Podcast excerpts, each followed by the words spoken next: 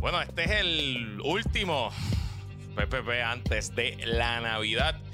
Y te recordamos que si vas a regalar computadora, iPad, celulares o cualquier device electrónico en esta Navidad, no puedes regalar ese device si no tienes el mejor y más confiable Internet de Puerto Rico. No decepciones a tu hijo o hija, a tu pareja, a esa persona que le compraste ese iPad, que ahorraste todo el año para comprárselo. Imagínate que después que se lo compre tenga que usar un internet bien porquería. Por eso tienes que cambiarte al mejor y más confiable internet de Puerto Rico, Aeronet, los presentadores de puestos para el problema y su nuevo servicio para el hogar, Home5. Por fin llegó el mismo servicio que tienen empresas ahora para tu hogar a precios y velocidades inigualables. Si no estás satisfecho con tus servicios de internet y quieres acabar con el duopolio del internet rojo y azul, cámbiate ahora llamando al 787-273-4143, 273-4143 o visitando su website home5.pr. Y de hecho, ya puedo anunciar que si compras taquillas para los PPP Awards, Aeronet te va a regalar el primer palito de la noche. El primer palo va a nombre de Aeronet. Así que ya sabes, no lo pienses majarlo ahora. Resolución de año nuevo, cámbiate al mejor y más confiable internet cambiándote a Aeronet PR. Visita su website home5.pr. Llámalos al 787-273-4143. Gracias, Aeronet. Vamos ahora, compuestos para el problema. Amigos, bienvenidos a este PPP. PPP. Mm, mm, mm, Yo lo he dicho aquí muchas veces, pero mm, mm, vuelvo y lo repito. mm. Si algo tiene Jonathan Lebron es que le sobra el corazón. Te sobra, te sobra corazón. ¿Cómo, es que, ¿Cómo era el speech aquel? Si a ellos les sobra Eh, el dinero. A mí, el corazón. Eh, si, Estamos usted, aquí. si usted participó del Zoom del jueves, usted sabe, usted sabe que Jonathan Lebron estamos grabando viernes tempranito, no son ni las 10 de la mañana. Pero yo hice radio. Yo ya le hizo radio y Ajá. llegó aquí este, y está grabando, pero si usted estuvo en ese Zoom, usted sabe que él no está en ninguna condiciones ni para estar vivo. Realmente yo estaría este, mandando mensajes y caminando al hospital con un suero puesto, pero él está aquí. Eh, ¿Cómo estuvo esa fiesta de Navidad de ABC? Bien buena. bien buena, bien buena, bien buena. Y había. Nosotros estábamos en la guaguita del sabor, porque yo me llevé a un, a un crew de aquí, estaba Ah, sí. Con O sea, que tú, nosotros. tú llegaste ya... No, no, no, fíjate, No. no, llegamos, llegamos bien, llegamos bien, pero pues Pero todo se derivó. degeneró, degeneró, degeneró. Degeneró, degeneró, degeneró, degeneró. Pero nada, este, estuvo bien buena. Ayer la finca en Nahuabo, el lugar está súper cool, de verdad. Tienen que, si tienen la oportunidad de hacer la vueltita por Nahuabo, pues es, es como Nahuabo se iba. Ok, Este, entonces queda como que en una montaña de frente a Roosevelt Roads. ok. Eso se ve todo Roosevelt Road, o sea, todo lo que era Roosevelt Road, el aeropuerto, Ajá. y hay una vista brutal, la playa. entonces, cool. y está cool, está cool. En verdad que sí está cool. Así que si te dan la vueltita, pues váyanse para allá. Mira, este. Pregunta, ¿Qué? pregunta aquí en el chat que si había algún huele bicho allí. Mucho. Es que no sé si te acuerdas que cuando entraste al Zoom te empezamos a hacer preguntas de mucha gente. Meghan Markle, por ejemplo, y tú, ¡eso es una huele bicha! Y yo de a rayo, Dios mío.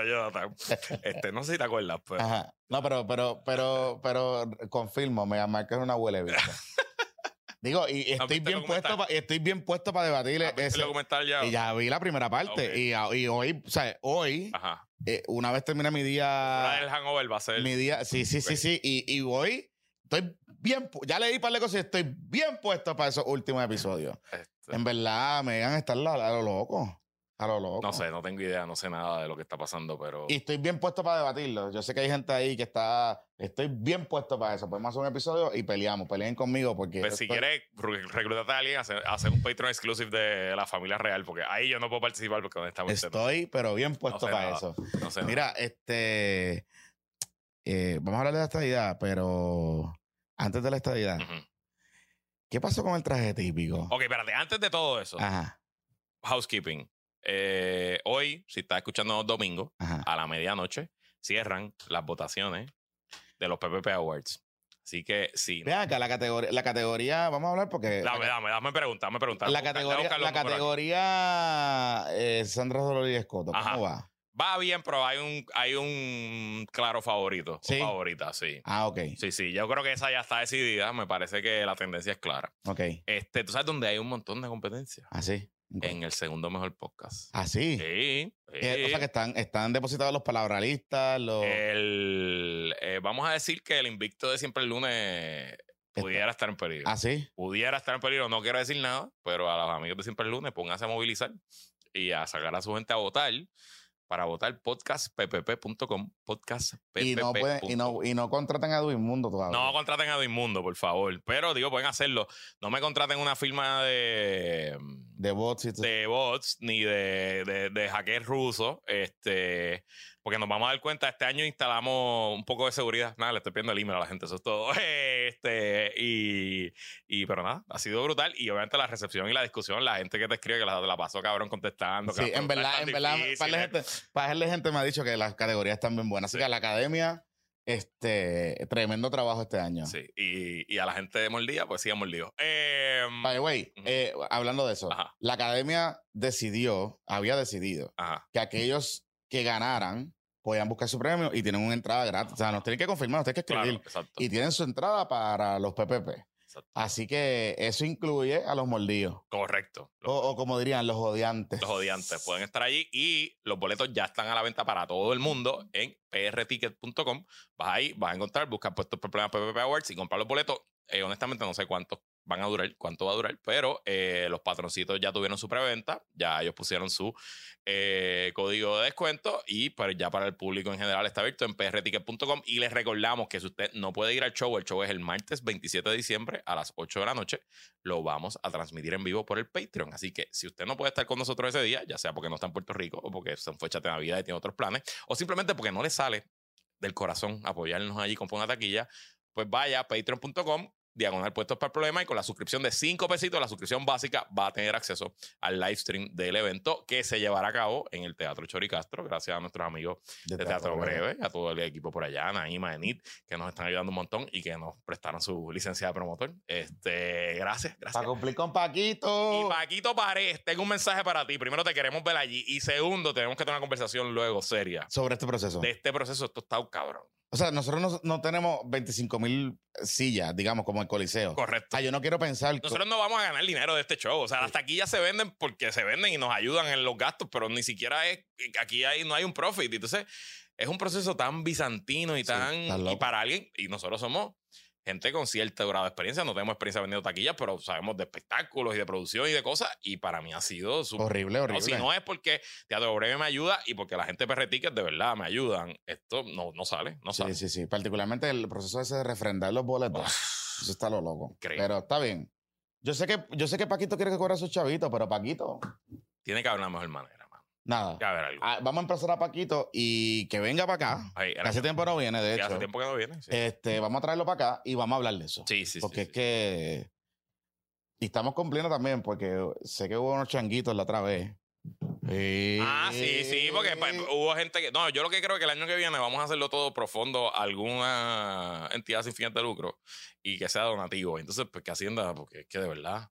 Entonces, otro de los temas que yo no tengo visibilidad en tiempo real de cuántas taquillas han vendido, qué es lo que hay. porque hay que esperar. Lo que, es horrible, Mira, pero estamos ahí, estamos ahí. Así que en lo que. A los, y de hecho, a los que me ha gustado eh, la movilización que ha habido entre los podcasts. Sí, sí, sí, Para su segundo mejor podcast. Sí, sí, y esa categoría se ha convertido en la categoría más importante. Sí, sí, sí. Porque yo creo que la voy a dejar para. O sea, yo creo que los últimos dos premios van a ser ese y el Twitter, y, el, Twitter, y el Twitter del año. Y Twitter. Que también hay competencia. ¿Ah, sí? Sí, sí, sí. Está, esa no está decidida. Esa no está decidida. Pero Twitter, porque Twitter, de hecho, el año, años anteriores, las que se han convertido en problemáticas, o sea, las que han generado controversia, ha sido Twitter del año. Ajá y yo no me acuerdo cuál era la otra, pero Twitter era la que siempre generaba drama. Este, una vez me cancelaron y me insultaron, y cosas. Pero este año la que está generando controversia, obviamente, es la de los changuitos y la de la conspiración. La de la conspiración, eh, que seguramente en el episodio de esta semana nos van a dedicar 35 minutos, más o menos. Pues está bien. No importa. No importa. Gracias por la Un beso para ti. Gracias por la Este, sigo pensando que eres tremendo analista. lo es, lo este, es. Lo es. Y, lo coge, y coge su retweets y, además es fanático de los cangrejeros. Exacto. Y ahí está. ahí está. Palco 10 y Palco 3 unidos. Ajá, unidos, en verdad. Sí, eh, sí, no hay problema con eso. Este, y lo sigo pensando y siempre voy a pensar. O sea, parte de, de entrar a esto, y lo he dicho en varias ocasiones, este, en parte lo que nosotros hacemos ha sido formado por, por el trabajo que él ha hecho. Así que Em, dicho eso, un beso para ti. Y nada, movilicen a su gente que voten. Y si gana, ve, tienen la taquilla gratis. Mira, eh, Cuéntamelo. la estadidad. Vine con la palma, mira. Tuviste con La Palma. con La Yo pensaba que ibas a venir con unicornio. Esta camisita. Me La, lo pensé, pero quería venirme caribeño y esta camisita de Bornea eh, distingue, distingue. Está bien bonita, está bien bonita. Bien bonita, bien bonita. Y felicidades Elías, eh, allá los amigos de Boronea. Mira, pero este. Ok, ¿qué pasó y dónde es que estamos? El proyecto se radicó, se aprobó y pues Jennifer solamente pudo conseguir 16 votos. Hubo 16 republicanos y los demócratas 100% a favor. Ni Exacto. una sola Ni una disidencia. entre los demócratas, ni Chuy García, el congresista de Chicago. Ah, Chuy Por volvió. favor, vota a favor, sí. Qué bien. Sí, sí. Así que importante eso. Por, Se aprobó el proyecto, tengo el numerito aquí. Vamos, vamos a, a- a, a desmenuzar un poco lo que pasó, porque hay varios ángulos todavía pendientes con esta Se aprobó 233 a 191, eh, que es un margen, pues bueno, Bien. ¿verdad? No fue 218 a 216. Eh, es menos que el margen por el que se aprobó el proyecto Young y los que se aprobaron los proyectos de estatus de Fortuño y Pelvisi cuando eran comisionados residentes, pero pues en parte es menos por los republicanos, porque esencialmente no quiero, no quiero tirarme al, al, al charco y decir como afirmativo, pero entiendo que es el proyecto de estatus desde, sí, desde el proyecto de Bennett Johnston para acá que menos votos republicanos recibe, que ahí hay un tema. Y interesante también que de esos 16 votos republicanos, 6 son de congresistas que no regresan en enero. Eh, congresistas que o fueron derrotados o perdieron su primaria Esa- o que se retiraron. Ese dato es importante porque significaría que votaron a favor, eh, o sea, se sentían cómodos votando a favor, pero en una medida que no tienen nada, o sea, que si vuelve, si, si pasa algo con ella o lo que sea, pues no importa. Mira, no regresa eh, Liz Cheney de Wyoming, que votó a favor. No regresa, si no me equivoco, Rodney Davis de Illinois, que votó a favor. No regresa Mayra Flores de Texas, que era esta mm, eh, congresista mexicoamericana que se fue como, se convirtió como un darling de MAGA porque ganó una elección especial eh, ahora en, en estas elecciones. Este, una elección especial en este ciclo, pero perdió su, su elección general ahora en noviembre contra un demócrata. Eh, claro, ese voto lo reemplaza un demócrata que muy probablemente va a votar a favor si llegara este proyecto de nuevo, o sea que no necesariamente es un negativo. No regresa tampoco el congresista González de Ohio eh, y no sé cuáles eran los otros dos, pero sí, son seis congresistas de los 10 republicanos, de los 16 que votaron a favor, hay seis que no, que no vuelven. Este, y otra cosa interesante que pasó ayer es que a minutos antes de, mm, de que bajara la medida a votación, la Casa Blanca emitió una declaración de política pública en apoyo a que avance la legislación y dijo, por demasiado tiempo los residentes de Puerto Rico, más de 3 millones de ciudadanos estadounidenses, se han visto privados de la oportunidad de terminar su propio futuro político y no han recibido todos los derechos y beneficios de su ciudadanía porque residen en un territorio estadounidense. El proyecto de la Cámara de Representantes 8393 tomaría un paso histórico hacia- la corrección de este error mediante el establecimiento de un proceso para determinar la voluntad de los votantes de Puerto de Puerto Rico con respecto a las tres opciones constitucionales de estatus no territoriales, estadidad, independencia y soberanía en libre asociación con los Estados Unidos, indicó la Casa Blanca. O sea que eso mm, también me parece que mm, es la primera vez que ocurre con un proyecto de estatus. Digo, quizás cuando Bennett Johnston, el presidente Bush padre en ese momento, apoyaba el proyecto, de- realmente desconozco.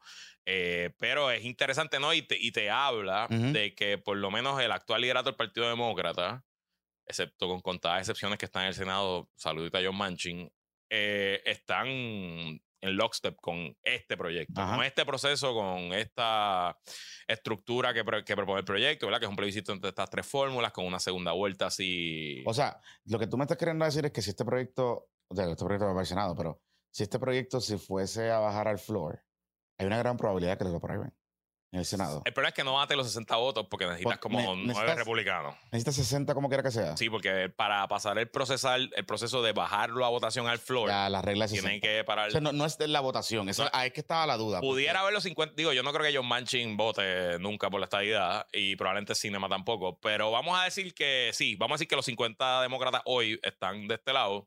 De todavía, todavía necesitan los 60 votos para que baje a votación. O sea, los 60 votos para superar la regla de, calendario. Correcto, Ah, wow. correcto. Qué porquería. Sí, esa es, pues, esa es la teoría del unicornio, que nunca van a existir los 60 votos.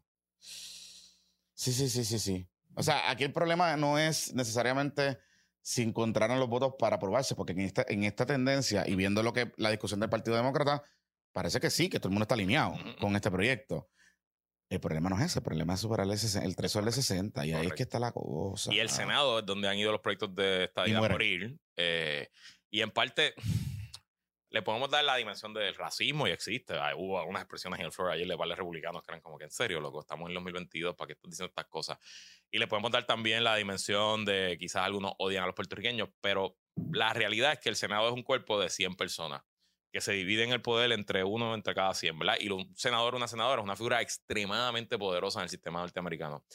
Y en pura y simple aritmética, teoría de juego, cómo funciona el poder, yo no veo ningún escenario donde los senadores digan, sí, quiero diluir mi poder con dos personas que van a venir a Puerto Rico y que en vez de, conseguir 51 votos, tengo que conseguir 52 votos, que en vez de conseguir 60 votos para el filibuster, tengo que conseguir 62, eh, ¿verdad? Y ese tipo de asuntos, yo, ¿verdad? Es que lo veo. Y adicional, pues, algo que me llamó muchísimo la atención, Jonathan, que de los 16 votos republicanos, solamente dos congresistas de Florida votaron a favor del proyecto. Dos congresistas republicanos. Republicanos, eso me llamó la atención. Me llamó muchísimo la atención. Hubo más votos de republicanos de Pensilvania, por ejemplo, que hay muchos boricuas, sobre todo el congresista de Lancaster. Lancaster, eso, es, eso, es, si usted piensa que eh, eh, Orlando es 70, eh, no, no, 79, ese es el 80. Sí, sí, sí, es el 80. Y ahí yo, por ejemplo, yo creo que es que vive Flighteta.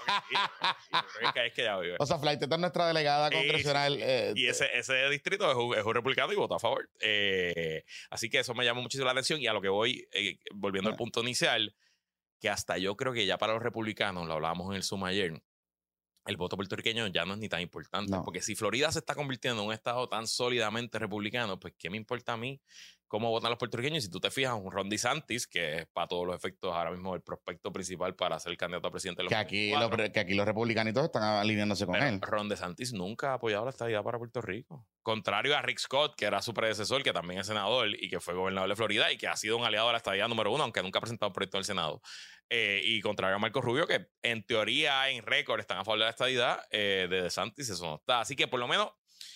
Eh, en el corto y mediano plazo de lo que es el Partido Republicano hoy, no hay espacio a este proyecto, pero no es, por la estadidad, no es por la libre asociación, es por la independencia. Y en el caso de los demócratas, me parece que ya hay un consenso generalizado, quizás sacando a John Manchin, de que este es el mecanismo y este es el proceso que ellos, que ellos favorecerían, ¿no? Y si te fijan, todo el mundo está usando el lenguaje de libre determinación, eh, no están usando el lenguaje de la estadidad. Están diciendo libre determinación para Puerto Rico, que Puerto Rico escoja. Todo el mundo básicamente. De hecho, hubo un titular, eh, un titular, yo no sé si fue en, en Routers. En Routers, que decía The Independence Project. De Puerto Rico Independence Project.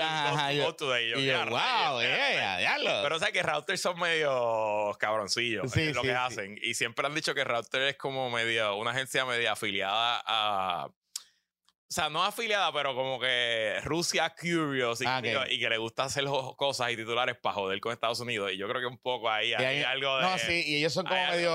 ajá. medio. medio eh, antiimperialistas. Entonces eh, se ponen. Se ponen creativos. Porque no es la primera vez que pasa. Pasó otra. Una vez algún titular de Puerto Rico y era así como que. Yo diablo, nos fuimos a lo loco y aquí. Tienes razón, es un independiente. O sea, que aquí el argumento un poco ya entrando en los méritos de la, de la reacción sustantiva de la, de la, gente aquí en Puerto Rico, ahí lo que me llamó la atención es la reacción del PIB.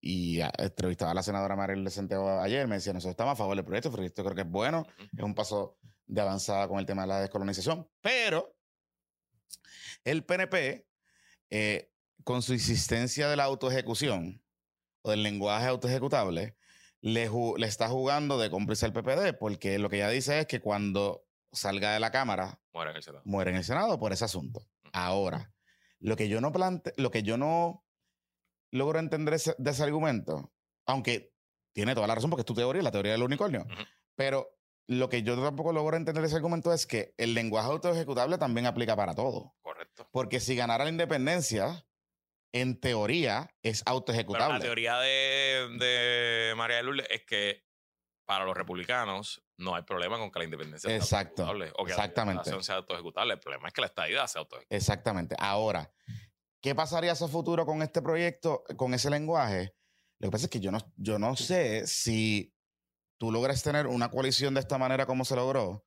Si tú dices, ok, va a ser autoejecutable en libre asociación La independencia, la estadía depende de un voto Depende. Mm, Yo creo que los PDP no aceptarían. por eso te digo. Sí. O sea, eh, eh, Ese es el gran tranque. Ese es el gran tranque. De nuestro sistema, sí. ese es el gran tranque. No, te sol- no te solo es que eh, los PNP no permitirían eso, es. La pregunta es si co- encontrarías aliados en el Congreso que coauspicien una medida de esa manera. Pudieran ser republicanos. Por eso te digo. O sea, porque si el argumento, y ahí es que entonces es un poco el reto y es la pregunta que yo me hacía mismo ayer, yo decía, ok, si Jennifer claramente está teniendo problemas en- dentro del Partido Republicano, y vamos a entrar a eso ahora, cuando tú ves los 16 votos y, y cómo votaron, eh, y, y el dato que mencionas de los 6 votos estos que son personas que no vuelven al Congreso, claramente no hay masa crítica en el Partido Republicano sobre este tema. ¿Es por la autoejecutabilidad de la estadidad? No lo sabemos, porque no, no lo sabemos, porque no. eh, o sea, en, la- en las discusiones. Pero sí, se presume que sí. claro, se presume. Se presume. Pero, pero dentro de las discusiones que nosotros hemos visto, inclusive las participaciones de ellos en el floor, no hablan de eso. O sea, no hablan de la, de la- Ellos no entran al proceso, ellos entran a la otra parte de la cosa política y de la cosa de, de que si Puerto Rico no es una nación este, caribeña, la mierda racista, ¿sabes? La, la cosa xenofóbica. Pero no entran al tema procesal de la autoejecutabilidad. Entonces yo me tengo que preguntar, ¿ese sería la ficha de tranque? No lo sé. ¿O es que Jennifer sí lo sabe y no nos los ha dicho? Lo que Jennifer, o sea, y, y parte, volviendo al otro del unicornio, Ah. el PNP moderno eh, utiliza la estadía como Como motivación para movilizar a su gente a votar y Bueno, y ahí están diciendo que van a hacer un plebiscito.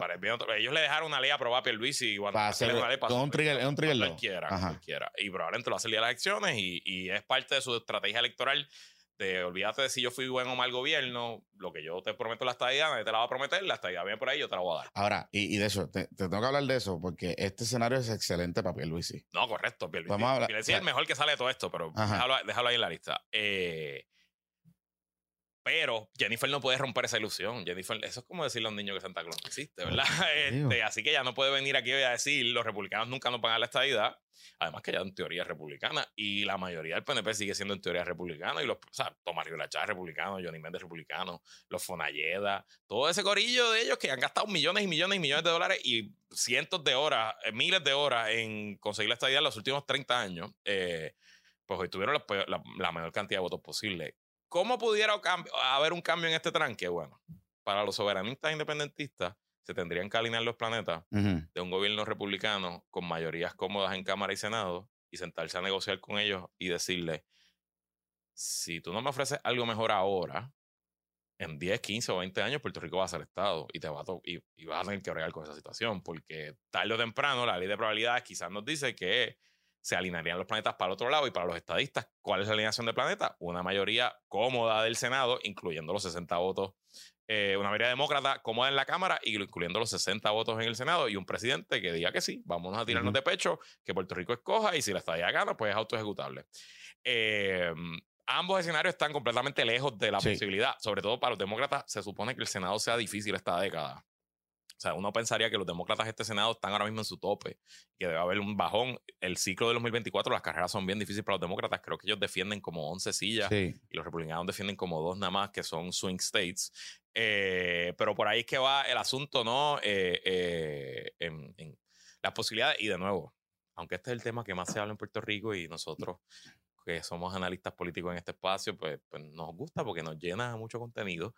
Esto es un tema que no se ha movido sustantivamente en el Congreso desde el 52. Pero, pero, O sea, pero, que es un problema difícil. O sea, un problema de- bien complejo. de hecho, pa- pa- para tener una idea, o sea, cuando se movió sustantivo la última vez fue en el 98 con el proyecto John.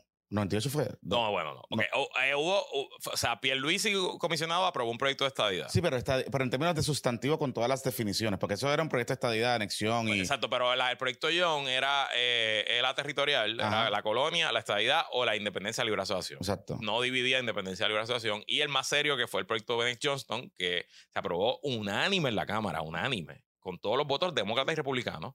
Y ahí estaba el ELA mejorado, como lo definió el Partido Popular, eso lo definió Hernández Colón. Estaba la estadidad, como la definió Romero Barceló, que era presidente del PNP en ese momento. Y la independencia, como la decidió el PIB.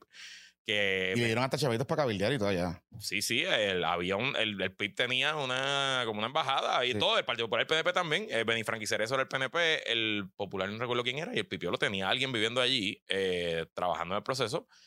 se aprobó completo con unanimidad en la Cámara y murió en el Senado por la estabilidad. O sea, de nuevo, porque no habían los 60 votos para romper y punto, no bajó ni siquiera, ni siquiera el floor. Yo creo que se aprobó en comité. Creo que eso es lo más cercano que hemos estado que se llegó a aprobar en el comité del Senado. Eh, así que nada, esto es, pero dentro de todo, ¿verdad? Dejando claro que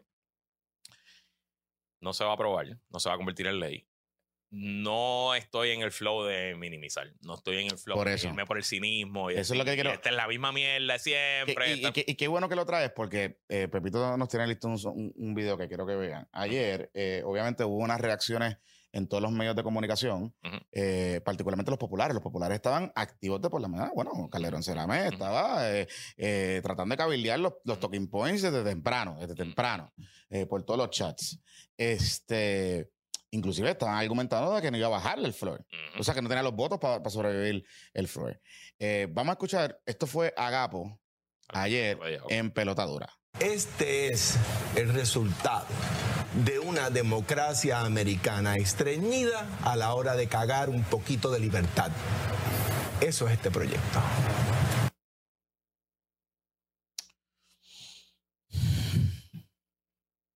Yo no sé si eso fue antes o después de la barrida que Tomás Rivera Chávez le dio en el programa. Que quedó cabrona, güey. Eh, porque Tomás es bien bueno en, esa, en, ese cuchilleo.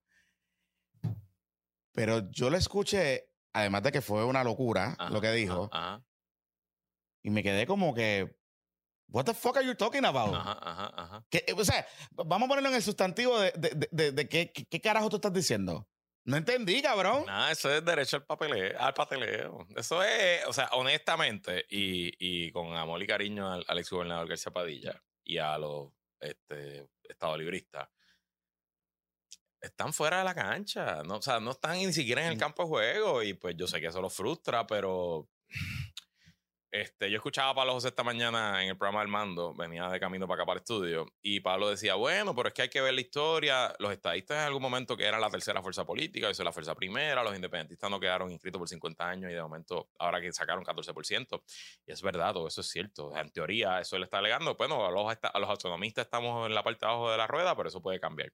Quizá, pero ya vamos para 30 años, desde por lo menos los 90 de que la rama ejecutiva consistentemente desde Clinton para acá te dice que eh, el ELA es colonia pura y dura y que te dimos un self-government y te lo quitamos con promesa y se acabó. Y eso no ha cambiado ni con Clinton, ni con Bush mm. ni con Obama, ni con Trump, ni con Biden. Eso está ahí. Así que ya son cinco presidentes corridos de distintas ideologías, de distintos partidos, de distintas generaciones.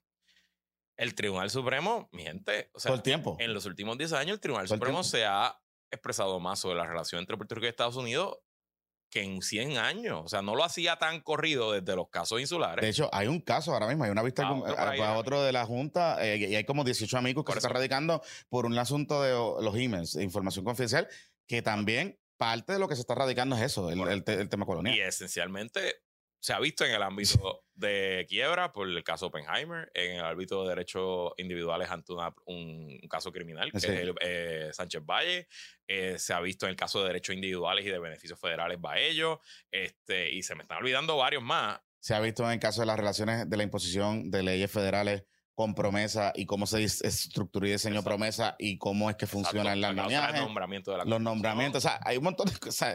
Todo y cada uno, y casi todas las decisiones 9 a 0. Hay a veces una disidente de Sotomayor, un 8 a 1 por aquí y por allá, pero todos y cada uno te dicen el Congreso es dueño y señor del territorio de Puerto Rico. De la finca, de la finca. Y dentro de la finca no aplican la ley de constitución porque así lo estableció el Congreso en la cláusula territorial, bim, bam, bim, bum una tras otra tras otra. Incluso gran parte de la filosofía estado librista era que el Supremo nos iba a salvar, porque el Supremo iba a decidir que lo que había era un pacto y que habían otras cosas. Y eso obviamente no tiene corrida y salida. Y ahora tenemos por primera vez un proyecto bipartita que establece que el ELA no es opción. Claro. Que no podemos votar por el territorio si el territorio es el problema. Eh, y que tiene el apoyo del 100% del Partido Demócrata en la Cámara de un pedacito de los republicanos y del propio presidente Joe Biden. Así que, honestamente, pues. pues Está duro. Tirar como usando lenguaje escatológico como Alejandro, pues, pues, tirarle peos a la luna, pues, pues te lo diviertes, te disfrutas y te lo hueles tú, pero hasta ahí. Y yo, y yo pensaría, Luis, que, que si el Partido Popular Democrático realmente está en serio para sobrevivir el próximo ciclo político y de cara al futuro, y de cara al futuro, y de que estos líderes nuevos, y estoy hablando específicamente de Pablito José, de Manuel Calderón Cerame, eh, Baby Héctor, el mismo Cristian Albelo, que aunque él dice que no es un líder político del PPD, pues es un fo- eh, fototín, Ujú. eh, Popo Kid, eh, Guillermito Guas, toda esa gente. Yo pensaría que este tema que apasiona tanto dentro del PPD serviría de punta de lanza para que, por lo menos en un tema, el partido tenga consenso. Y pueda decir, ¿sabes qué? No nos vamos a poner de acuerdo con los derechos individuales, con los derechos del aborto, que si la marihuana, que si eh, las mujeres, que si los gays. Ahí no hay consenso porque las diferencias son irreconciliables. Ahora, en lo que único nos podemos poner de acuerdo es en definir un ELA y definir un Estado libre asociado. Llámese mejorado, llámese lo que sea, pero un Estado libre asociado que sea fuera de cláusula territorial, no colonial. Se lo, Punto. Están, se lo están poniendo en el proyecto, se llama Soberanía en Asociación con los Estados Unidos. Por eso. Le pusieron hasta la, hasta la ciudadanía americana. Sí. Literal, y, y de nuevo, el gran tranque del proyecto y donde el proyecto casi se cuelga es porque Jennifer no quería. O sea, Jennifer tuvo que ceder. Nidia y ellos sí se dieron con la Asamblea Constitucional del Estatus. Y, y Jennifer tuvo que ceder Mm. con la, ciudadanía americana en la soberanía La en asociación. Mano, ahí está, ese es el ahí está. Y ponle el a soberano si te da la gana, después decirle el a soberano. O sea, Estado libre asociado soberano, no importa, eso es campaña, eso es marketing. Pero honestamente, pues están Sí. a- a- amarrados al pasado y se parecen, cada día parecen más este, a la gente que cree que la Tierra es plana. No solo eso. parecen, parecen anti-vaxxers, de verdad. Claro. Es como que, cabrones, miren, la, No te- miren el, el panorama. Pero de- de- y yo sé, no te solo- añado algo más. Y un poco a los amigos victoriosos. Que la reacción ha sido concentrado en el que el proyecto es bueno, pero no tiene la Asamblea Constitucional del Estado. Y nosotros el proceso que queremos es la Asamblea todo. Constitucional del Estado. Ujú. Ok, pues chévere. Pues está bien. Eso es potato potato. Al final del día, eso es potato potato. Si tú tienes un, tu contraparte, eh, Popo Kids, que son los victoriosos, que son los que te están robando o la, que tienen la mayor probabilidad de robarte gente y de robarte creatividad y de robarte liderato de cara al futuro, que están papeloneando con este tema porque lo están haciendo y lo están papeloneando porque por diseño, por diseño, al ellos no tener una fórmula de estatus, ellos tienen una fórmula del proceso para descolonizar que es distinto a una fórmula de estatus. Pues el momento para definirte es ahora. En vez de estar casqueteándose, y, y- y sé que esto es machete al machote, pero que se joda. En vez de estar casqueteándose y, y- y- y pensando en, en que si el pacto de agua es buena, que si no sé qué carajo, que si la enmienda Fajar Zamora, eso no importa, ya eso no importa. El Tribunal Supremo habló, Ujú.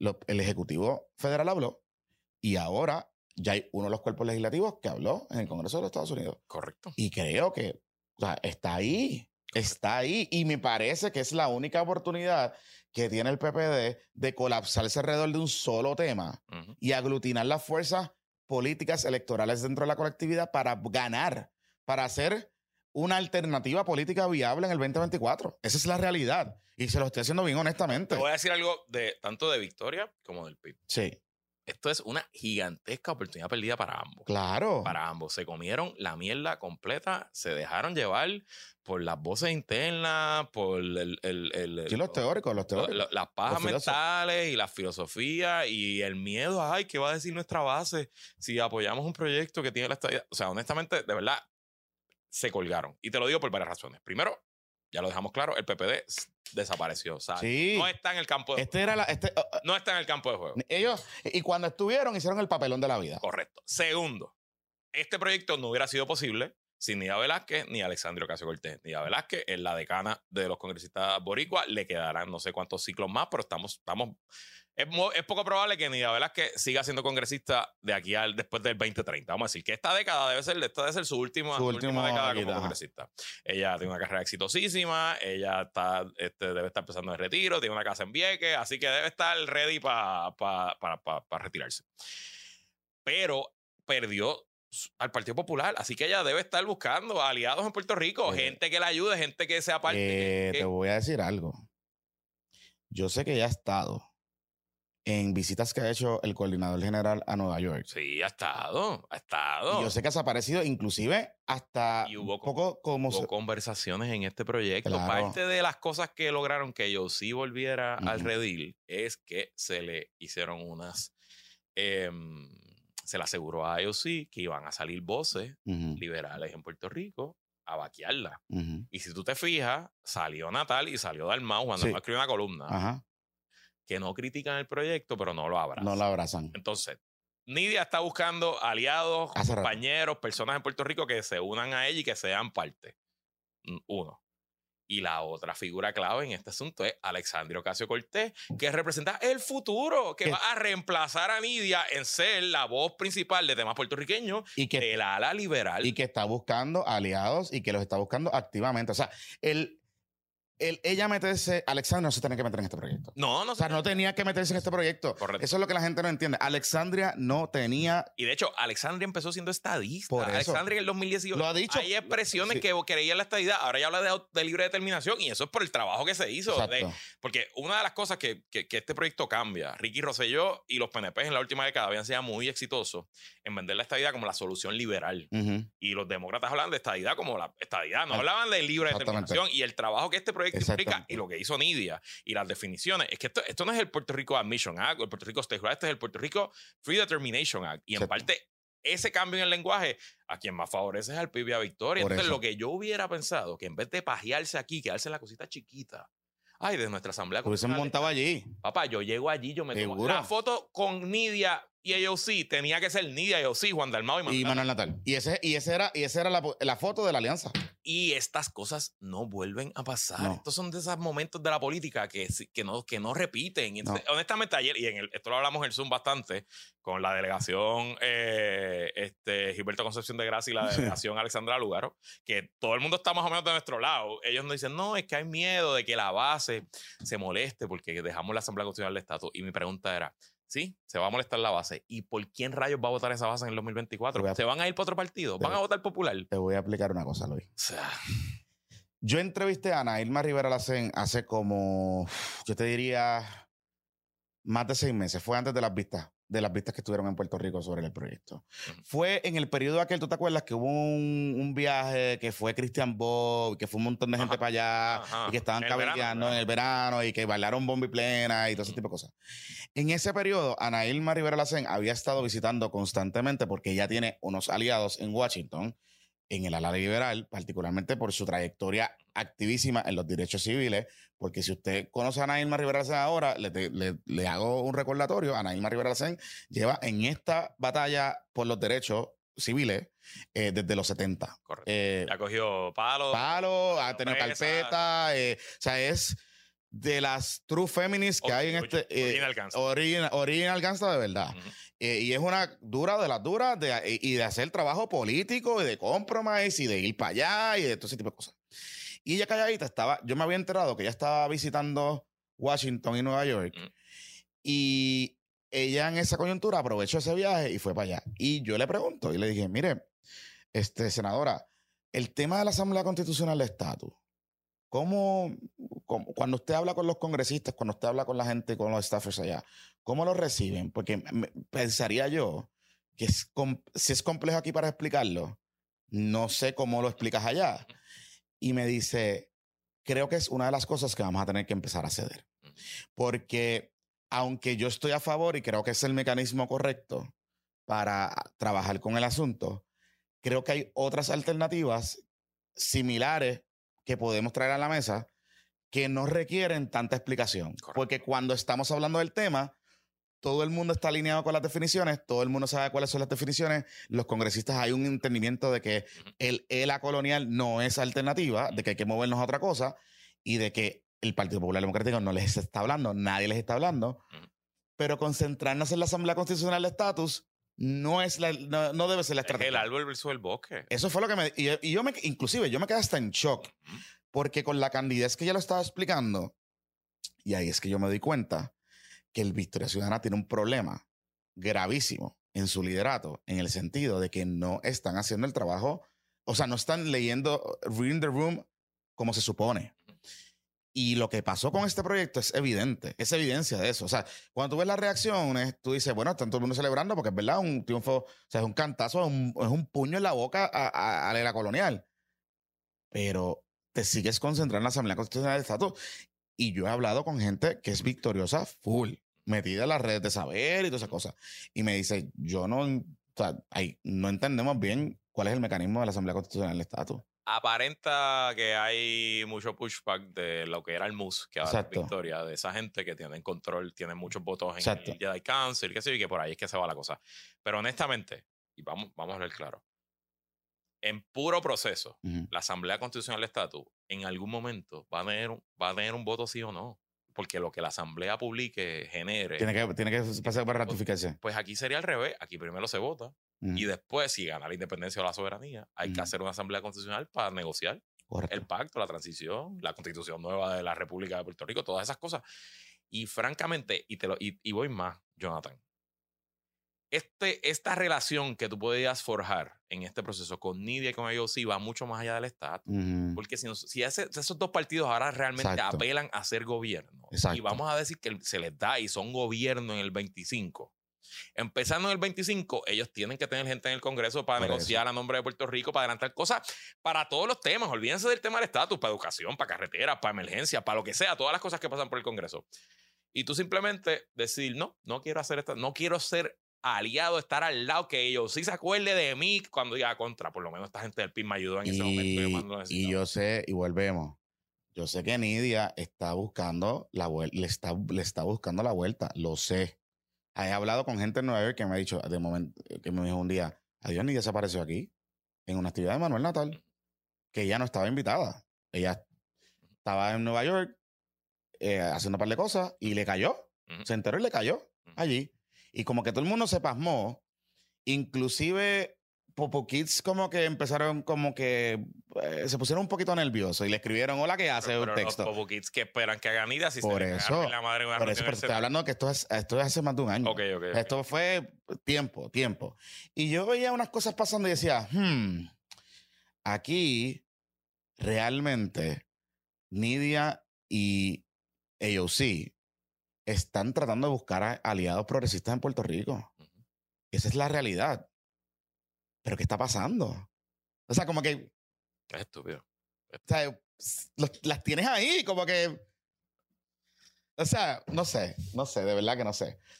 Pero quiero, eh, para cerrar... Entonces, pa- ganadores y perdedores. Te doy, te doy la lista. Ajá. Ganador, sobre todas las cosas, el gobernador Pedro Pierluisi. Y te voy a decir por qué. Te voy a decir, por- yo, tú tú tienes toda razón, pero yo tengo una, una- dos cosas. Uno, y lo, voy- lo compartí en el bizcochito report en estos días.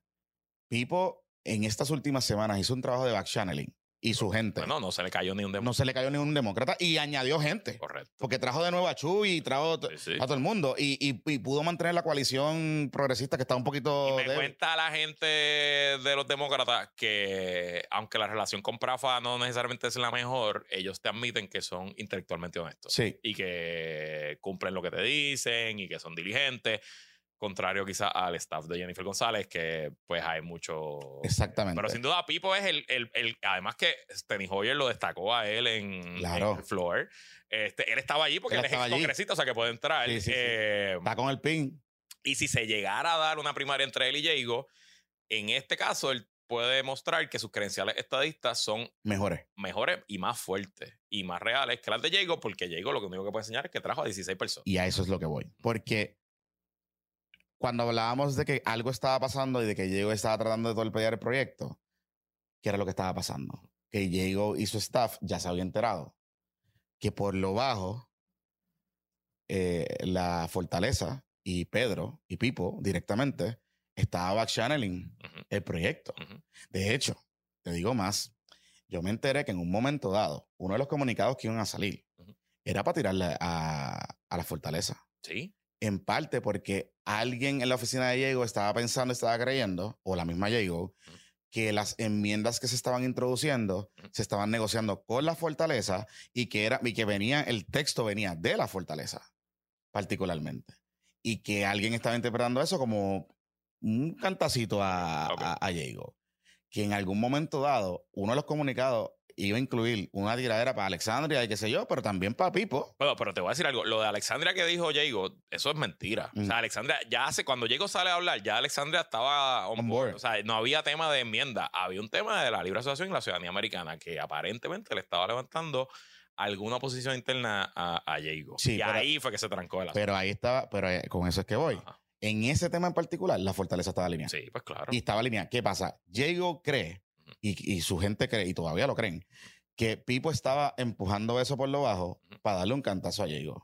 En vez de entender que ese era el compromiso que tenían que hacer. Ese es el acuerdo. Sin eso no estaban los votos. Sin eso no, el proyecto no bajaba. Punto y se acabó. Y Exactamente. Esa es la, esa es la pues, realidad. sí, eso es la Eso fue lo que pasó y eso fue lo que estaba pasando. Que La Así que, política es el arte de lo posible. claro. Eso era lo posible. Eh, y, y entonces, a otra cosa hoy es, además de estos credenciales, si hay una primaria o lo que sea, para el gobernador, para su base, aunque ellos están pensando hacer un, un plebiscito en el 2024, u- utilizar el la, la ley que tienen ahí, pero para su base estadista, esto está cabrón. Seguro. Esto es una mega victoria Seguro, claro. para él. claro. O sea, para él política, inclusive para alinear a Tomás y a todo el mundo que está ready para cuchillarle el, el- y cerrucharle el palo, porque hay mucha gente ready y que iban a utilizar esto y muchos republicanos PNP. que- seguro. Está ahí, o sea, porque llegó la Seguro. líder del, del Partido Republicano en Puerto Rico. Seguro te digo. O sea, esto es O sea, una. su madrina es Zoraida Follalleda, Por es su eso- comadre, literal. O sea, Esto es. Esto es una victoria gigantesca para el, para el gobernador. Gigantesca. Que no se le pe que volvemos, que no se le está pegando Y absolutamente prepárate nada. que lo que va a anunciar ahora es el plebiscito en 2024. Claro. Las mismas definiciones. Claro. El proyecto que se Eso es lo que va a Eso pasar. es lo que va a pasar. Eso es lo que va a Eso es lo que pasar. viene. Y yo lo haré así. Seguro. Yo también. Si yo fuera asesor político de Pierluisi, ya estaría. Digo, y no hay que redactar porque le dejaron la ley hecha y sí, irán al Supremo, pero el Supremo le va a dar la razón. So, Ah. este, eso, eso está ahí. Así que sin duda se la damos. Y hay que dársela, pues, a Nidia Velasquez, yo sí, sin duda. Claro. Este, yo tengo también aprovechar eh, privilegio personal para felicitar a la directora legislativa de ellos sí, ex podcastera Renata Beca, me, me consta lo complicado y que hace un par de semanas nadie pensaba que esto iba a pasar. Sí, sí. Nadie pensaba que este proyecto iba a bajar. que- Y, y tengo gente que le ha escrito, que me ha dicho, diablo, Renata se votó y que se distinguió un montón, así que felicidades. Sí, a- sí, a y tengo que, y, y me suscribo a eso, a pesar de que sé que Renata y yo no hemos estado eye to eye. Muchas bien, veces, pero pero eso, no- son son que le a la ley. Pero eso, eso, eso no importa. Al final del día, eh, en lo que hace, lo hace bien. Y, y ese, este es el resultado de este, este proyecto y el lenguaje de este proyecto. Y más allá del lenguaje de este proyecto, realmente hay que quitarse el sombrero y reconocer el trabajo de Renata y de, y de su equipo. Eh, de dejar a un lado ambos, ¿verdad? De, de traer a la mesa, de Claro. sentarse, de, de sincerarse, Ujú. de, de, a- de- de esa deferencia importante de entender que aunque están en contra de muchas cosas, podían buscar puntos de, de encuentro y adelantar un tema bien complicado. Y eso requiere madurez, y requiere inteligencia y requiere también eh, tener, ¿sabes?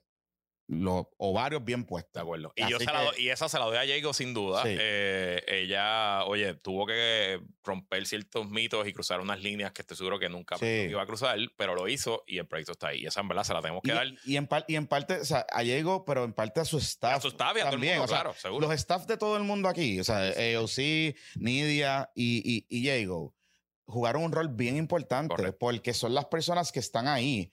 Muchos de ellos viven en Puerto Rico, muchos de ellos están en Puerto Rico. Pregunta aquí Rubén que dónde dejamos a Columna Corti que precisa del proyecto de estatus. no seas troll. Oye, no me ha contestado, ¿verdad? No. No, ok, bueno, ok. Eh, Digo, como no te ha contestado, no que- ha contestado el emplazamiento del, del BD. correcto. Ganadores de mayor a menor, Pierluisi, Mm, Nidia IOC, Jaigo, sin Exacto. duda. Un push, empate, que debió haber sido victoria. Manuel Natal, Juan Dalmao, Pip y Victoria de, cogieron una victoria y la convirtieron en un empate. Y obviamente, pues, perdedores, Partido Popular Democrático, liderato actual. Ah, y no, tengo que también un privilegio eh, personal.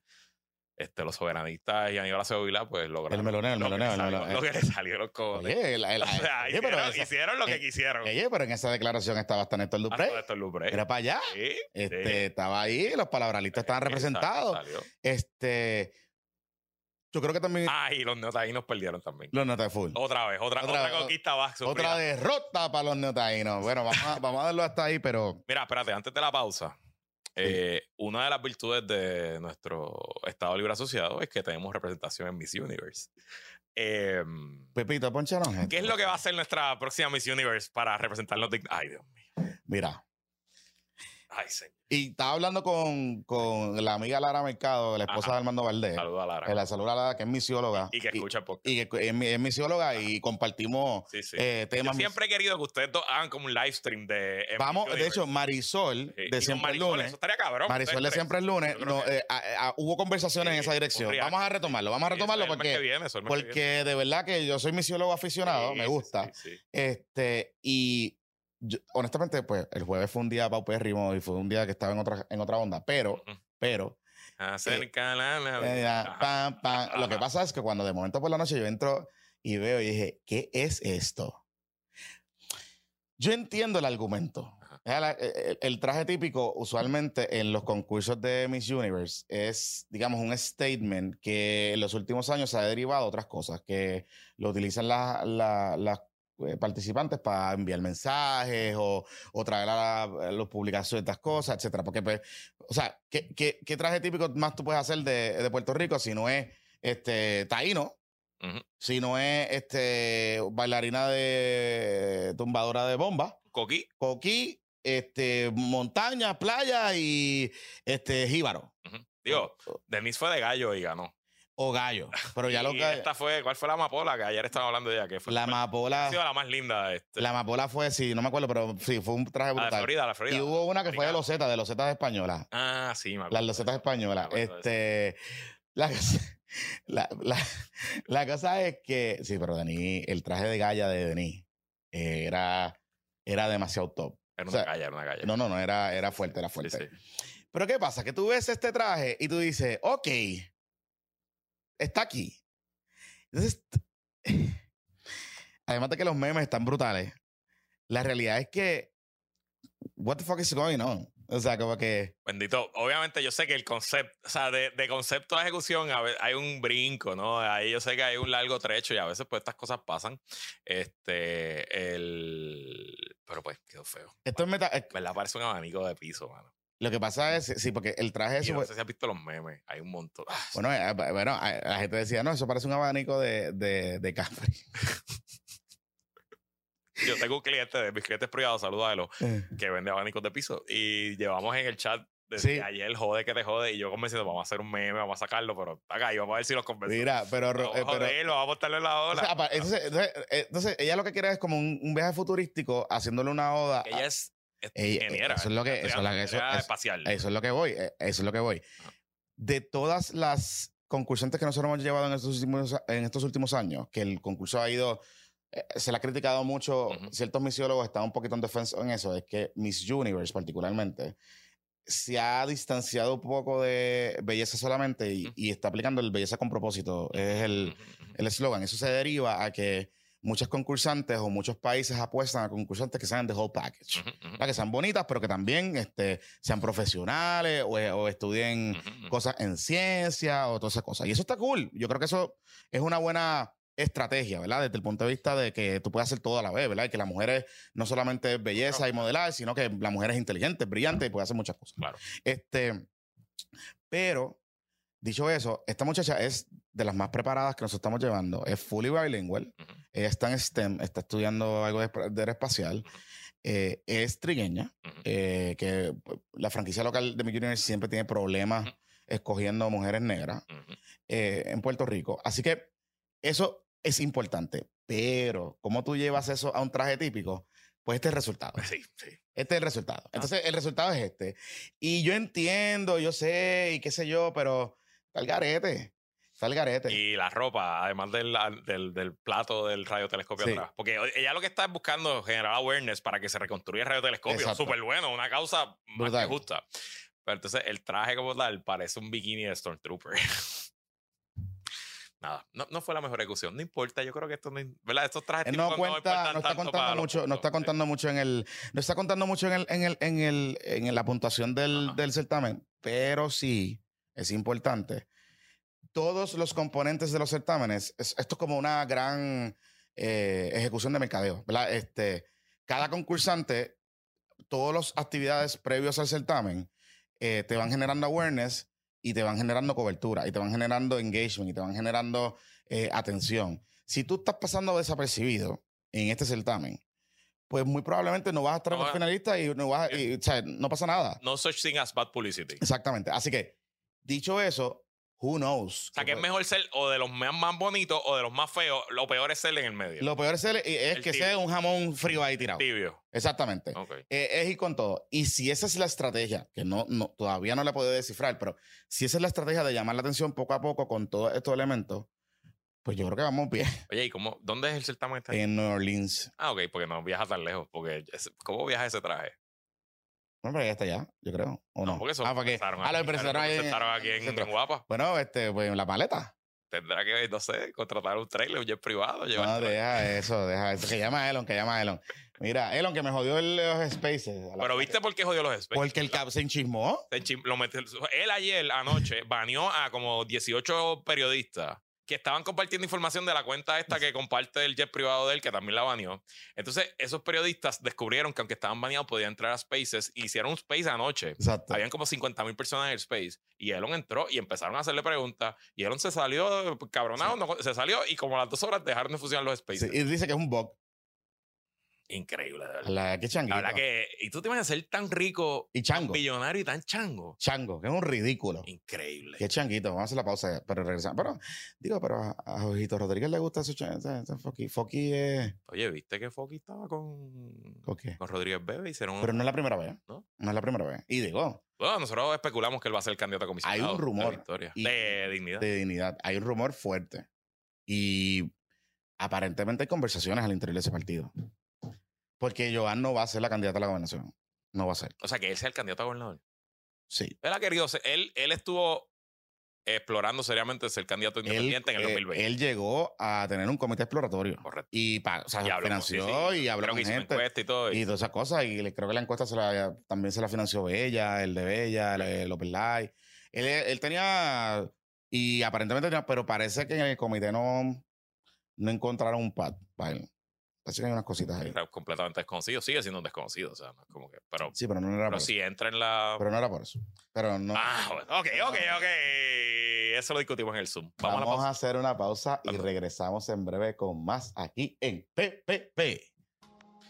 Bueno, esta camisita que yo tengo hoy es de Boronea. Aquí está el loguito de Boronea. Este es uno de esos múltiples diseños completamente originales que están diseñados para el Caribe. Esta, esta camisa es de lino, pero tiene a la misma vez un proceso de manufactura que evita que se arrugue, evita eh, las manchas. Y parece, aunque ya yo le he dado bastante a esta camisa, todavía parece que la saqué como si fuera nueva de la tienda de Boronea. Te recordamos que si estás buscando hacer un regalo diferente para ese hombre o ahora también tienes ropa para mujer en tu vida.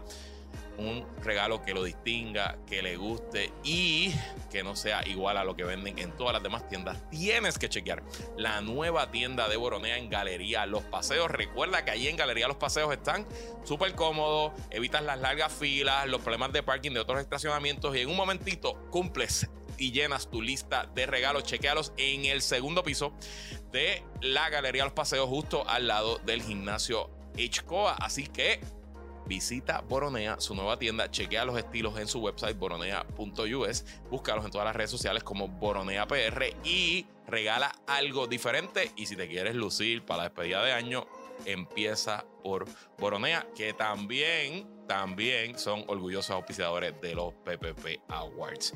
Y este PPP también es traído a ustedes por nuestros amigos de Jabonera Don Gato.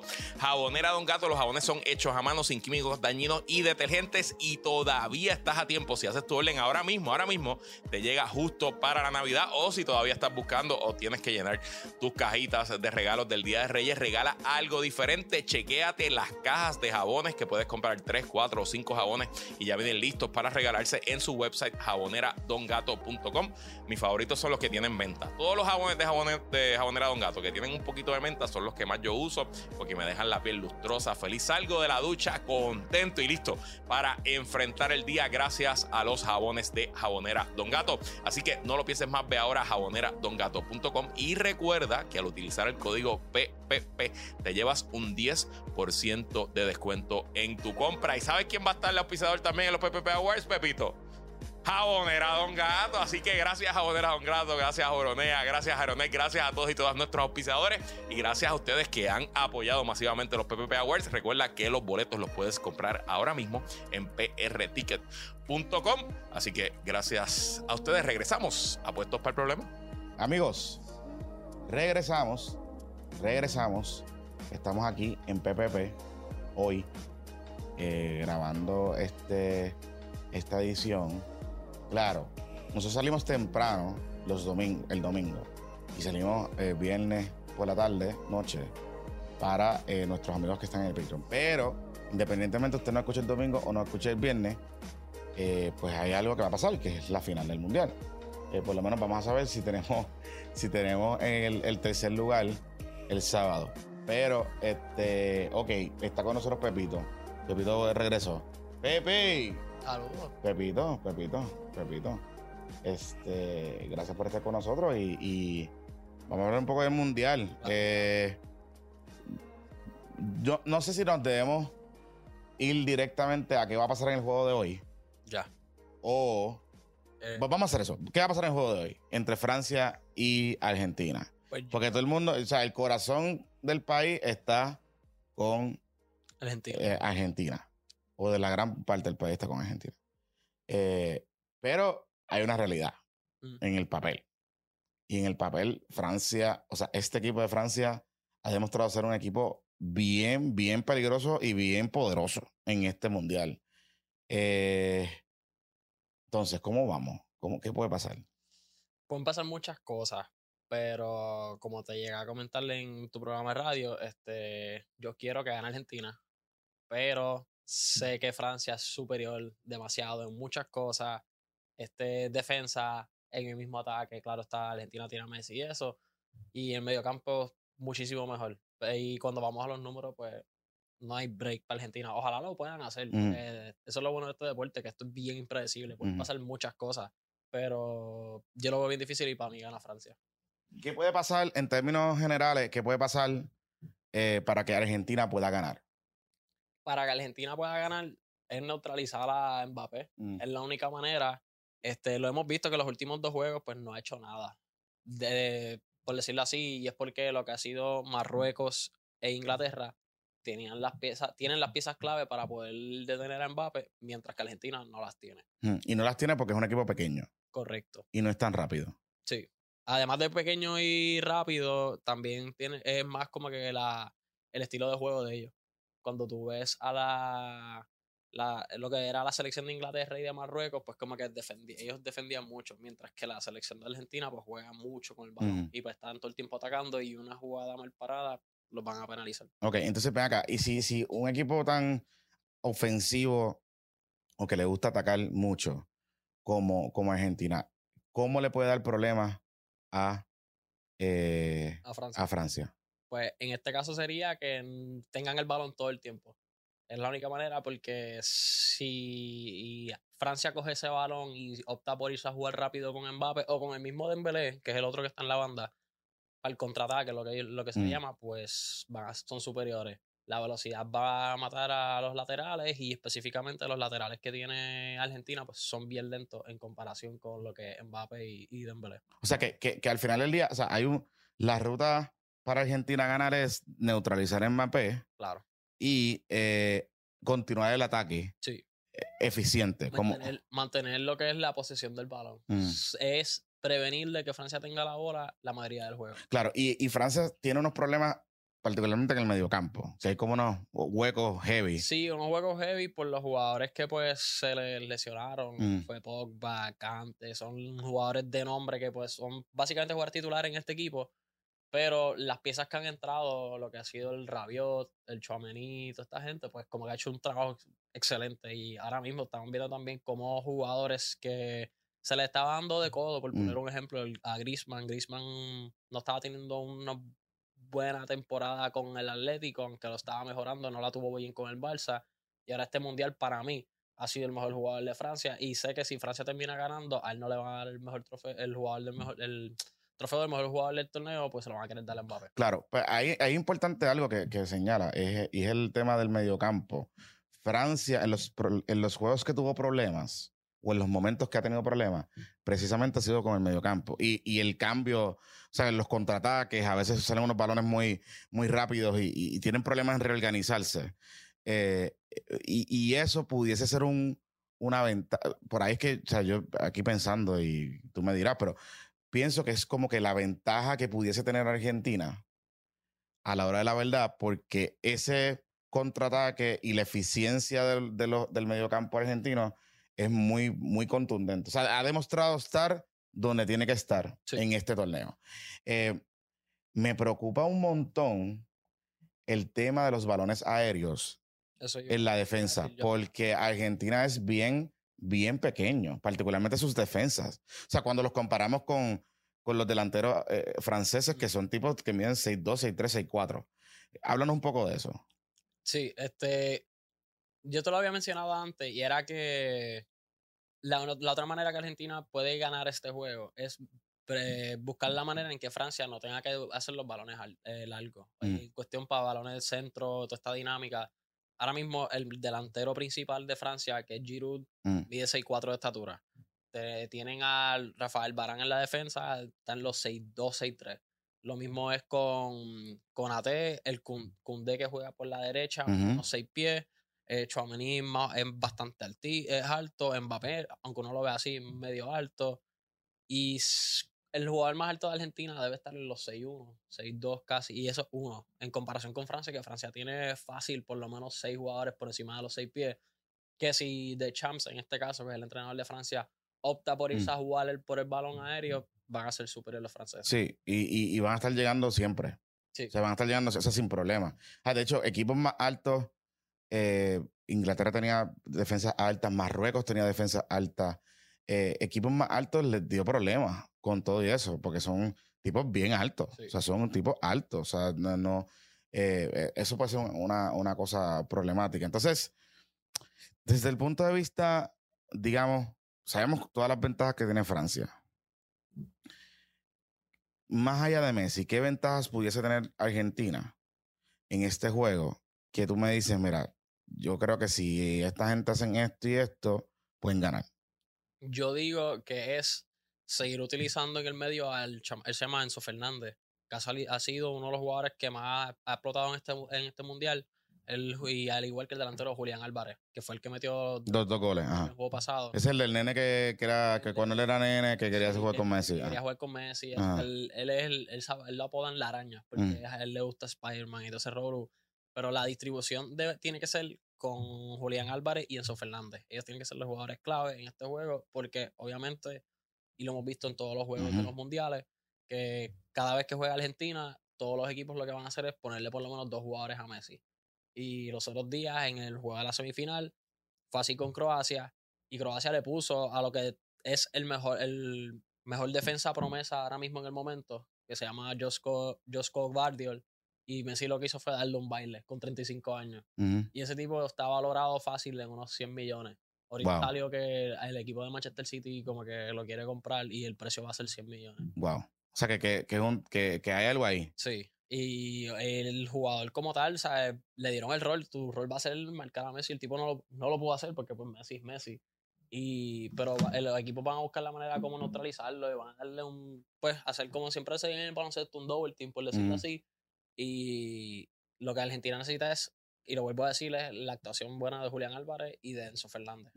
Además de que tienen que tener cuidado con las faltas, porque los argentinos ahora mismo este torneo llevan 12 tarjetas amarillas, los franceses solamente llevan 5. Argentina, pues, en el sur, allá en América del Sur, la gente le gusta dar mucho palo, como dice uno.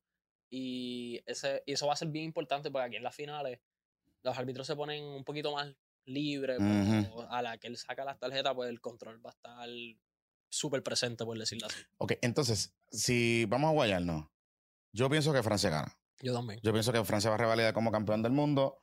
Este, no, no veo, o sea, yo quisiera decirles a ustedes que Argentina va a ganar, pero realmente yo no veo una probabilidad de eso. Este, pero, pero, pero, pero.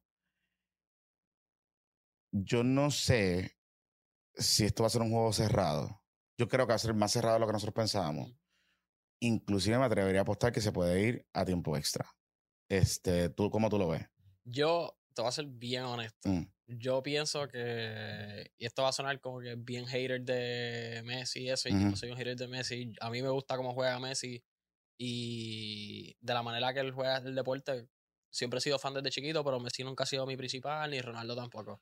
Pero por alguna razón yo pienso que Francia lo que va a hacer es darle un baile. Ok. Y cuando te digo que darle un baile va a ser un marcador que tú vas a decir, ¿qué es esto? Bueno, ellos bailaron a todo el mundo. O sea, estuvieron bailando. O sea, en la fase eliminatoria estaban bailando a todo el mundo. Sí. Ah, no, no era un. que tú decías? "Tento, Francia, Francia nunca tuvo problemas. Pienso Como, que va a llegar al punto en que la conversación va a tornarse a cuán imparables están los franceses, porque desde el 94, Mundial 94, no habíamos visto que la, lo que se fue el reigning champ llegara a la final, que hace tiempo fue Brasil y Brasil no logró hacerlo.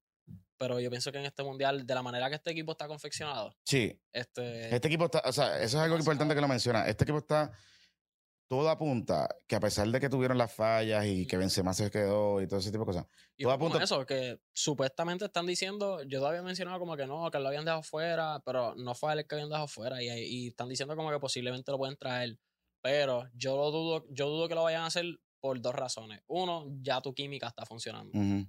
¿Por qué sacarlo? Si ya la química es buena y tu equipo está jugando lo más bien, pues ¿para qué traerlo? Y vimos eso en el BCN, como Ujú. San Germán lo hizo y se escracharon Ujú, ujú. trayendo Sí, a- no, y, ese, ese es al- import- eh, eh, y es importante ese asunto, o sea, como que tú no cambias una dinámica Claro. con este equipo y lo que ha, ha hecho ese equipo técnico, particularmente con Francia, es que es de, de- de stick to basics, Sí. Aquí no hay, no se salen de, de sus esquemas de juego, hacen bien pocos ajustes, han hecho bien pocos ajustes en el torneo y, y pues eso eh, te denota la confianza que tiene ese equipo, que la confianza que tiene el equipo técnico en su, su equipo y que puede resultar. No tan solo eso, la eficiencia de Francia, como está jugando, Sí.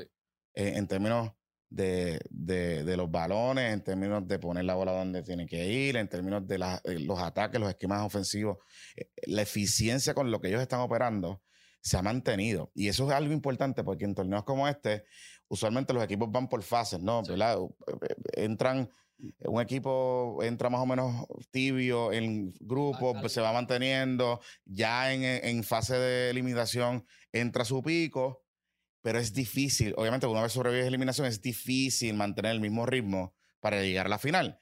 Francia se ha mantenido en el mismo ritmo. Sí. Francia se ha, mant- se ha mantenido en el mismo ritmo, constante, constante, constante, con mucha eficiencia en su diseño de juego y su estrategia de juego. Y eso es, es bien peligroso, digamos, porque pues es un equipo que llega en forma.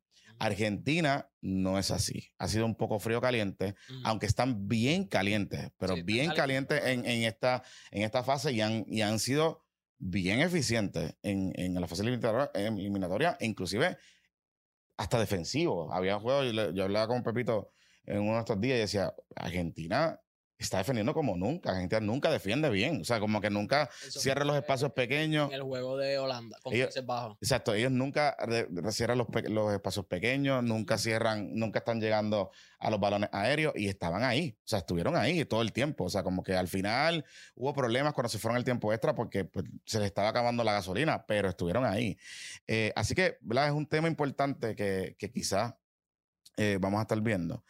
Oye, antes de irnos, quería aprovechar, esta semana hubo, hubo movimiento en el BCN. La liga estaba considerando una medida eh, controversial, que era traer, bueno, eran dos cosas controversiales, era traer, eh, añadir un tercer refuerzo. Ahora mismo la liga cuenta con dos refuerzos y un jugador comunitario. Sí. Los dos refuerzos son refuerzos extranjeros y un jugador comunitario que puede ser alguien que sea de los países, países latinoamericanos, Sí. caribeños, eh, hay una lista de países ahí.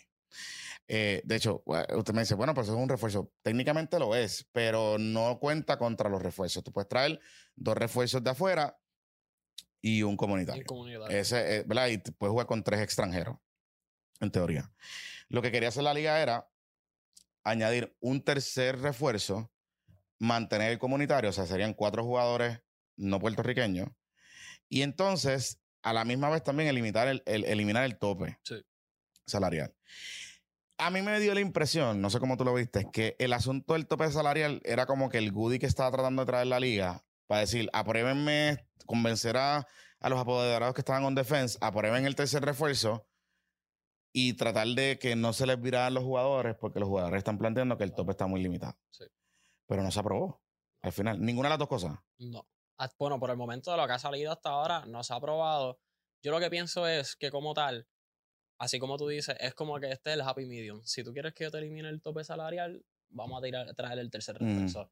Y tiene sus pros y sus contras esto del tercer refuerzo, porque claro está, hay personas que están diciendo, no, que si esto le quita minutos a un nativo, o a veces el jugador número 15 del banco, como que le va a quitar Mm. tiempo, y en verdad no es así, les va a estar quitando tiempo como al sexto, séptimo, octavo Exacto. hombre del equipo. Y a la misma vez, pues está subiendo el nivel de la liga, y tú lo que quieres es que sea bien competitiva, Exactamente. que pues llegas al punto, y yo siempre he dicho, cuando esto es profesional, esto no es una liga de desarrollo.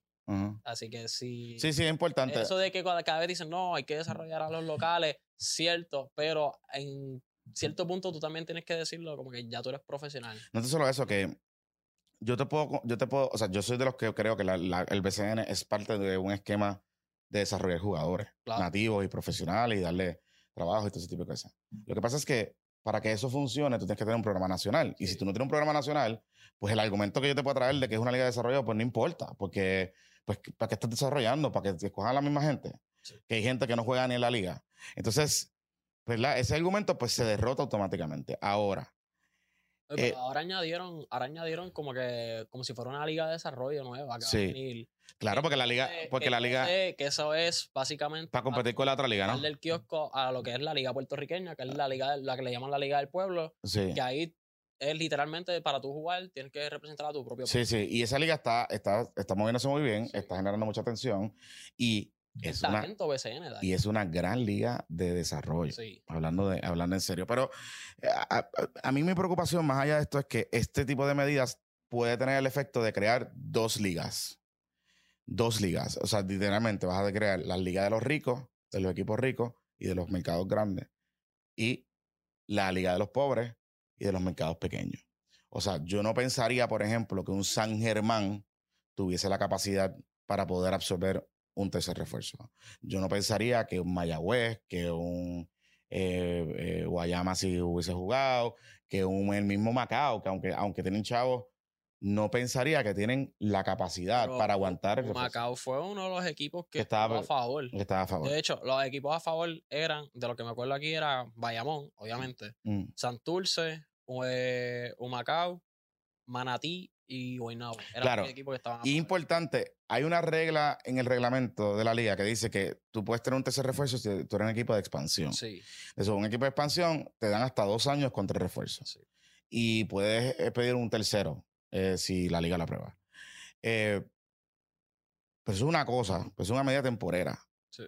Esto es otra cosa. Entonces, pues ahí, ahí es que está el asunto. Y creo que hay otras cosas más importantes que la liga debe atender eh, que, que, que, que- que esta discusión. Sí. No, y aquí la liga lo que tiene que hacer es un programa de desarrollo completo Mm, entre todas las edades. ¿Por qué lo digo? Porque los otros días salió, no sé si llegaste a verlo, mm, eh, Fi- FIBA sacó un ranking de juveniles y Puerto Rico está clasificado número 20 en el mm. mundo, en los varones. Y tú dices, ah, cool, estamos 20. Sí, pero no es cool ver que acabamos de bajar de, de 11 a 20. Ujú. Porque nuestro desarrollo, nuestros juegos que hemos ido allá, estamos haciendo un buen trabajo en las categorías. Claro. La última vez que hicimos un buen trabajo fue cuando los muchachos, que el, el líder de ese equipo fue Culvero, Ajá. fueron y ganaron tercer lugar, creo que fue la medalla de bronce, creo que eso fue 2018, si Ujú. no me equivoco. Y desde ahí para acá, como que el- el- los equipos no han tenido buenas acciones. Y, a- y an- y antes, para que las- los que nos recuerdan, porque que son un poquito más viejitos que Pepito, pero antes lo que eran selecciones juveniles y sus, particularmente sus 21, Puerto Rico era potencia mundial, Sí. o sea, nivel, nivel top 5, o sea, eh, en el mundo.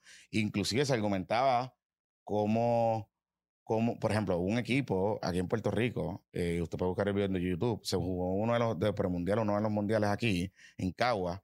Ese equipo tenía eh, el mejor talento en una generación, Mm. en un mismo equipo. Y, y o sea, se ganó todo el mundo y se limpió todo el mundo. Gente que después fue para NBA y todo ese tipo de cosas.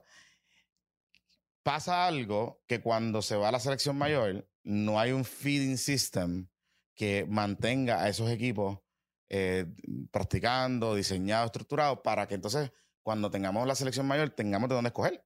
Aquí el único deporte que hace eso es voleibol. Exacto. Aunque uno no lo crea, es voleibol y sí, sé que perdimos a Gabriel García, que sí Ujú. y la decisión que él hizo, yo siempre sigo diciendo que fue la correcta porque yo llego a estar en la posición de él, hago lo mismo. Exacto. Pero eso del feeding system, en soccer no está, Ujú, en baloncesto no está, aquí hay mucho talento perdido.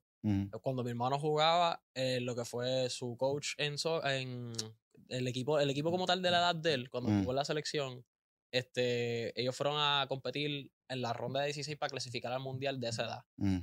Y ellos se enfrentaron a México. Eh, Puerto Rico perdió 2 a 1. Puerto Rico se fue, estuvo ganando el juego. Wow. Porque México sacó el juego del buche, chamaquitos que pues, son profe- eh, eran profesionales y ahora hay varios que son ya profesionales. Y ese equipo de México fue el que terminó subcampeón en el mundo. Y de esos 18 que fueron de Puerto Rico, solamente hay dos activos. Wow. El resto se quitó. Se quitó, sí, porque no. no hay un progreso Ajá. y no los convocan para la otra. Y también lo hemos visto en baloncesto. Ahora mismo hay muchas personas que lo estoy viendo en la liga puertorriqueña. Son jugadores de- que están bien desarrollados y tú decías, este chamaco tiene futuro, se Claro. viene a Puerto Rico, va a conseguirse una beca allá en Estados Unidos y el progreso cuando hacen el salto se Ujú. escracharon y ahora están aquí. ¿Qué pasó con la Federación de, de- de Fútbol esta semana? ¿Pasó algo o no pasó nada? Eh, salió una ¿Ah? Este, ¿cómo te digo? Eh, oficialmente ya está llegando más a los medios grandes la situación de la federación, de lo de los estatutos. Mm, Ya el COPUL dio una fecha que tienen que, pues, como que hablar específicamente y, y decir, explicar la- los estatutos en este caso. Y ayer creo que fue, porque ahorita lo estaba viendo, Tele 11 hizo un reportaje sobre esta situación. Ya el Nuevo Día hizo un escrito sobre esta situación. ok. Y al nivel de que están contactando al presidente y el presidente No quiero opinar. no, no aparece. Mm, Literalmente, el escrito que puso, creo que fue Sara del Valle quien escribió el, Mm. el- el- la del nuevo día. Al final decía: el señor presidente eh, Iván Rivera eh, no contestó a la llamada, pero, o sea, cuando en el iPhone te llaman, tú Mm. puedes decir lo de los mensajes. tío. Le- Literalmente mandó: no puedo hablar ahora, como que una cosa así. Como tú dices que es eso. Y la cosa no pinta bien. Bueno, vamos a dejarlo hasta ahí, amigos. Gracias por habernos acompañado esta semana en Puestos para Problemas. Recuerde suscribirse, también darnos likes, compartir este episodio y, y, y eh, suscribirse a patreon.com diagonal Puestos para Problemas porque por ahí están los PPP Awards. Compre su boleto el 27 de diciembre. Que tengan excelente semana.